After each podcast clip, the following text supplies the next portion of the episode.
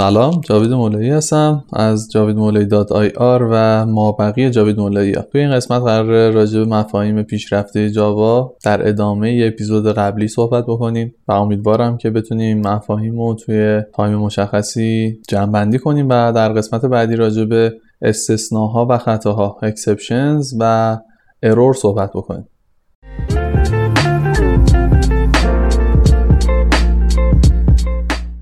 اولی مبحثی که ما می‌خوایم راجع به صحبت بکنیم تایپ های شمارشی یا همون enumerated type. type شمارشی در واقع یه نوع داده توی برنامه نویسی هن که اجازه اینو به شما میدن شما یه مجموعه مشخصی از مقادیر ثابت تعریف کنید و اونو توی کد برنامه نویسیتون استفاده کنید. معمولا این تایپ ها رو با استفاده کلمه کلیدی enum توی زبانهای برنامه نویسی مختلف استفاده می‌کنم اما توی جاوا هم از همین enum استفاده می‌کنید تایپ های شمارشی به صورت کلی تعریف میشه و شما نمی‌تونید دیگه ازش instance بگیرید نمونه نمی‌تونید از اون درست بکنید. جاوا این اجازه رو به شما نمیده. حالا اصلا چرا باید ما از تایپ های شمارشی استفاده بکنید. اگر بخوام مزیتاشو براتون نام ببرم اولیش اینه که چون با استفاده از تایپ های شمارشی یه سری مقادیر معنادار برای متغیراتون تعریف می‌کنید که به بهبود خوانایی کدتون قطعا کمک می‌کنه. بعدش اینکه شما وقتی یه enum تعریف می‌کنید می‌تونید تعیین کنید که مقداری که به یه متغیر از اون تایپ داده میشه یکی از مقادیر مجازی باشه که شما تعریف کردید. بعد اینکه شما قطعا کد ایمنتری خواهید داشت. به عنوان مثال شما اگر یه تابعی داشته باشید که ورودیش یه تایپ شمارشی باشه به راحتی می‌تونید بررسی بکنید که این ورودیش معتبره یا خیر. مورد بعدی این که enum ها به شما کمک می‌کنن سازماندهی بهتری داشته باشید روی کداتون. مقادیر مختلف می‌تونید دسته‌بندی بکنید و توی یه مجموعه قرار بدید. پس اگر خواستید شما یه تایپ شمارشی داشته باشید با کلمه کلیدی enum می‌تونید تعریفش بکنید که حالا توی ویدیوها sample کدش رو حتما می‌بینید.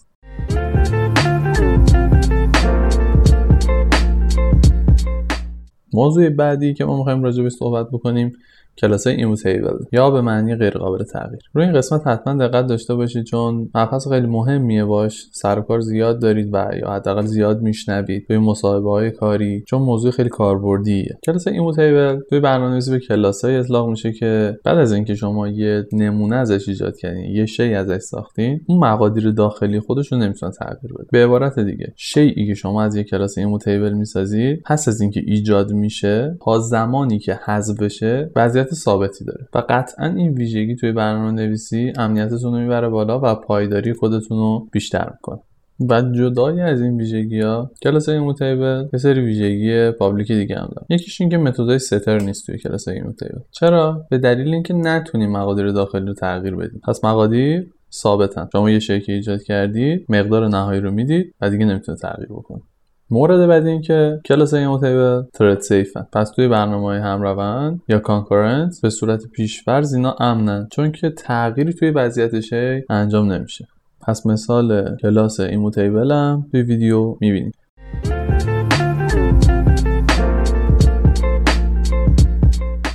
موضوع بعدی اپیزود امروزمون مربوط به کلاس های mock یا mock object هستش. این کلمه توی زبان فارسی هم ریشه دوونده که خیلی استفاده می‌کنیم. میگیم مثلا اینستاگرام پر شده از mock سورپرایز به معنی شبیه سازی در واقع. ولی خب توی زبان برنامه نویسی به عنوان یکی از تکنیک هایی مورد استفاده قرار می‌گیره تا به تست و اعتبار سنجیتون توی کد کمک بکنه. کلاس mock ساختاری به کدتون اضافه می‌کنه که به unit test تون امکان میده که یه بخشای معینی از کدتون رو بدون وابستگی به کلاس های واقعی و متغیرهای محیطیش اجرا بکنه خب چرا اصلا از کلاس های mock استفاده می‌کنیم؟ بیایم راجع به ویژگی صحبت بکنیم. اولی مورد این که ساختار کلاس های mock مصنوعیه. یعنی چی؟ یعنی عملکرد کلاس mock و خروجی های اون برای انجام تست تعیین میشن. بعدش اینکه توی برخی از موارد ما از کلاس های mock به عنوان یه جایگزین برای مثلا متغیرهای محیطی مثل پایگاه دادمون یا سرویس های وبمون API که می‌خوایم استفاده بکنیم یا سیستم های جانبی که با برنامه‌مون در ارتباطن و خیلی چیزای دیگه. به جای اینا کلاس mock استفاده می‌کنیم تا از تاثیرات جانبیش روی تستا جلوگیری کنیم. مورد بعدی کلاس های mock یا ویژگی کلاس های mock اینه که معمولا تعاملاتی که توی طول اجرای برنامهتون توی اجرای تستتون انجام میشه همش ثبت میشه تا بعدا بتونه بررسی بکنه که این تعاملاتی که انجام شده مورد انتظار با کد خودتون هست. یعنی شما انتظار داشتین کدتون این کار رو انجام بده یا نه. ویژگی بعدیش تنظیم خروجیه. توی کلاس های mock معمولا ما قابلیت تنظیم خروجی یا پاسخهایی که مورد انتظارمونه برای تعاملات رو داریم. این خروجی که ما تنظیم می‌کنیم برای ایجاد شرایط مختلف تست و بررسی کد خیلی مناسب خب حتما الان براتون سوال شده که کجا از کلاس های mock استفاده می‌کنیم؟ اولیش میشه گفت تست واحده یا همون unit test. از کلاس های mock برای تست متدهای یک کلاسی که به صورت مستقل بدون وابستگی به کلاس های دیگه است می‌تونیم استفاده بکنیم. یا از کلاس های موک توی تست ادغام اون جایی که می‌خوایم ببینیم تعاملاتی که بین کلاس ها اجزای مختلفی توی یه سیستمه بخوایم تست بکنیم از کلاس موک استفاده می‌کنیم. برای تست تعاملاتمون بین سیستم و خارج از سیستم مثل همون API یا پایگاه داده یا همون دستگاه خارجی که گفتم دستگاه جانبی که وصله باز می‌تونیم از موک استفاده بکنیم. توی یه سری موارد خاصم مثل مثلا تست خطاها یا یه سری موقعیت استثنایی باز هم از کلاس موک میشه استفاده یه سری ابزار و کتابخونه ها برای ایجاد کلاس موک هستش که انجام یونیت تست از اونو پشتیبانی می‌کنه. باشون کار می‌کنیم و براتون مثالی خواهیم داشت.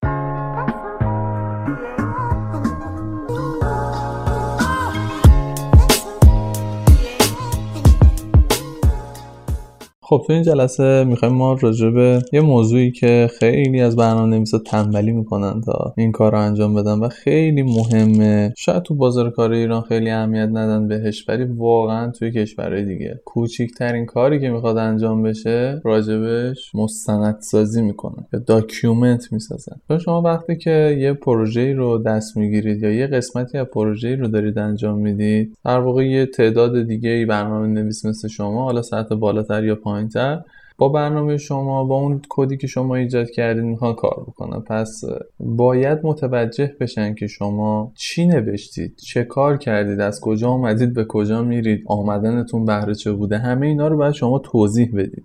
وظیفتونه که توضیح بدید. خودشون نباید بشینن خط به خط بخونن تا بفهمن که شما چی کار کردید. شما با مستندسازی با document ساختن قطعا یه کمک خیلی شایانی می‌کنید به برنامه نویس بعدی. یا اگر کل کد هم دست شماست تا ابد قرار نیستش که این کد دست شما باشه. فکر کنید داخل یه سازمان یا یه مجموعه دارید کار می‌کنید و به هر دلیلی حالا از اون مجموعه جدا میشید. برنامه‌نویس بعدی میاد جای شما میشینه و می‌خواد اون پروژه رو دست بگیره. حق اینو داره که یه document ی رو بخونه مطالعه بکنه و متوجه بشه که چی به چیه توی این برنامه. حتما این اصول رو رعایت بکنید. چون ممکنه شما جای اون برنامه نویس جایگزینی باشید که می‌خواین روی یه پروژه کار بکنید. حالا شاید درک فنی خیلی خیلی بالایی هم نداشته باشید و براتون خیلی سخت باشه اینکه بخواید بفهمید چه اتفاقی داخل پروژه افتاده و این یه فاجعه بزرگ. اوکی بریم پس راجع به مستندسازی توی جاوا که یکی از مهمترین وظیفه های ما برنامه نویساست صحبت بکنیم.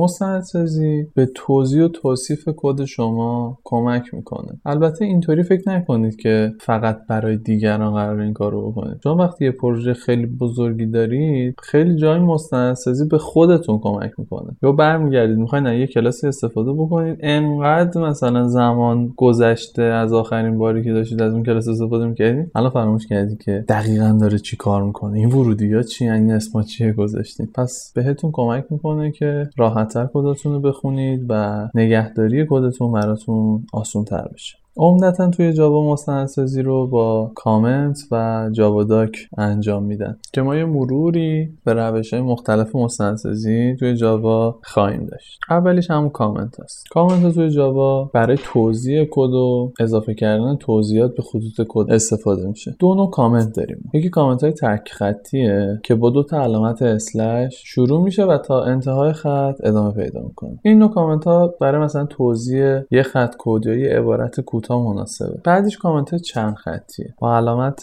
ستاره داخل کیبورد و slash شروع میشه و آخرش با slash ستاره تموم میشه. اینجور کامنت ها برای مثلا یه بخش بزرگتری از کدو که می‌خواین توضیح بدین یه کامنت چند خطی می‌خواین براش ایجاد بکنید مناسبه. مورد بعدی که راجع به صحبت کردم Javadoc. Javadoc یه ابزار خیلی قدرتمند مستندسازی توی جاوا. شما با استفاده از Javadoc می‌تونید یه توضیحات جامعی داشته باشید در کلاساتون method ایی که استفاده کردین فیلدها و پارامترهایی که ایجاد کردید اینا همشون به صورت خودکار به مستند تبدیل میشن. حالا مثلا تو HTML می‌تونید بزنید تو PDF می‌تونید بزنید. برای استفاده از Javadoc شما می‌تونید توضیحاتتون توی کامنت های چند خط با ستاره ستاره slash شروع میشه. بنویسید و از label های خاصی مثل مثلا at sign param at sign return at sign throws و یه سری label های دیگه که حالا هم براتون مثال می‌زنم هم می‌تونید یه search کوتاه داشته باشید تو اینترنت راجبش. برای توصیف اطلاعات کدتون ازش استفاده کنید. و ابزار Javadoc به صورت default روی JDK تون هستش. نیازی نیستش که برید دنبالش بگردید. شما فقط می‌تونید ازش استفاده بکنید. این هم از مستندسازی توی جاوا.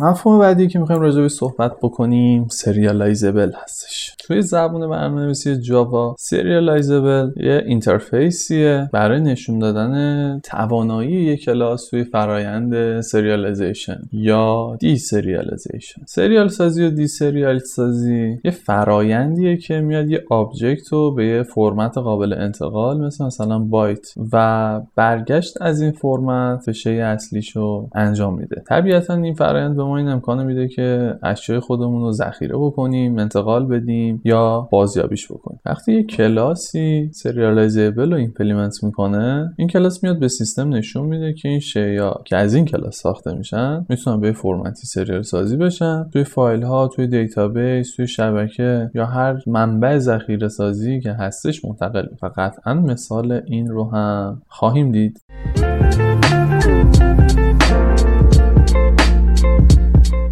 موضوع آخری که می‌خوایم راجع به صحبت بکنیم راجع به کپی کردن یک شیئی توی جاوا. کپی کردن توی جاوا به دو تا صورت انجام میشه. یکی از طریق کپی کردن مقادیر shallow copy و از طریق کپی کردن ساختار داخلی که بهش میگن deep copy توی کپی کردن مقادیر یه شیء جدید ایجاد میشه و مقادیر فیلدهای object اصلی به object جدید کپی میشه. اگر فیلدها اشیاء مرجع باشن reference object باشن فقط اون reference اون مرجع کپی میشه. و شی اصلیش و اون نسخه جدید به همون reference object ارجاع دارن. reference شون به همون object اصلی است. بخوام ساده تر بهتون توضیح بدم معنیش این میشه که شما اگر یه تغییری توی اون فیلد مرجع شی اصلیتون داشته باشید توی شی نسخه جدیدتون اون تغییرات اعمال میشه. شما اگر بخواید مقادیر رو کپی کنید می‌تونید از متد کلون استفاده کنید که توی همه object ها عنوان متد پیشفرض وجود داره. برای استفاده از کلون کلاس شما باید رابط Cloneable رو implement بکنه پیاده‌سازی بکنه. ولی بازم توجه داشته باشید که کپی کردن مقادیر به صورت کپی deep انجام نمیشه بازم اگر بخواید شما deep copy داشته باشین تمام object به عمق تمام فیلدهای داخلیتون و فیلدهای داخلی فیلدها کپی میشن. یعنی چی؟ یعنی اگر شما deep copy انجام دادید تغییر توی اون object اصلیه فقط تاثیرش روی همون شی اصلیه. به کپی که شما ایجاد کردید دیگه تاثیری نداره. این روش کپی معمولا با کمک متدا و constructor های custom شده پیاده سازی میشن یکم شاید تئوریک توضیح دادن این قسمت آخر پیچیده تر بود ولی خب نترسید. مثل تمام قسمت هایی که صحبت کردیم شاید انرژی بیشتری ازتون ببره. فقط می‌خواستم که با گوشتون آشنا بشه. ساختار کلی رو متوجه بشید و روی ویدیو قطعا اینو بیشتر باز می‌کنیم تا براتون جا بیفته. خب امیدوارم که این جلسه هم خیلی طولانی نشده باشه و اطلاعاتی که به دست آوردید براتون مفید بوده باشه. جاوید مولایی هستم. از جاوید مولایی دادای آر اگر سوالی داشتید می‌تونید از طریق شبکه های مجازی یا ایمیل من جاوید مولایی از ساین gmail.com مستقیم با من در ارتباط باشید. پایدار باشید. تا اپیزود بعدی خدا نگهدار.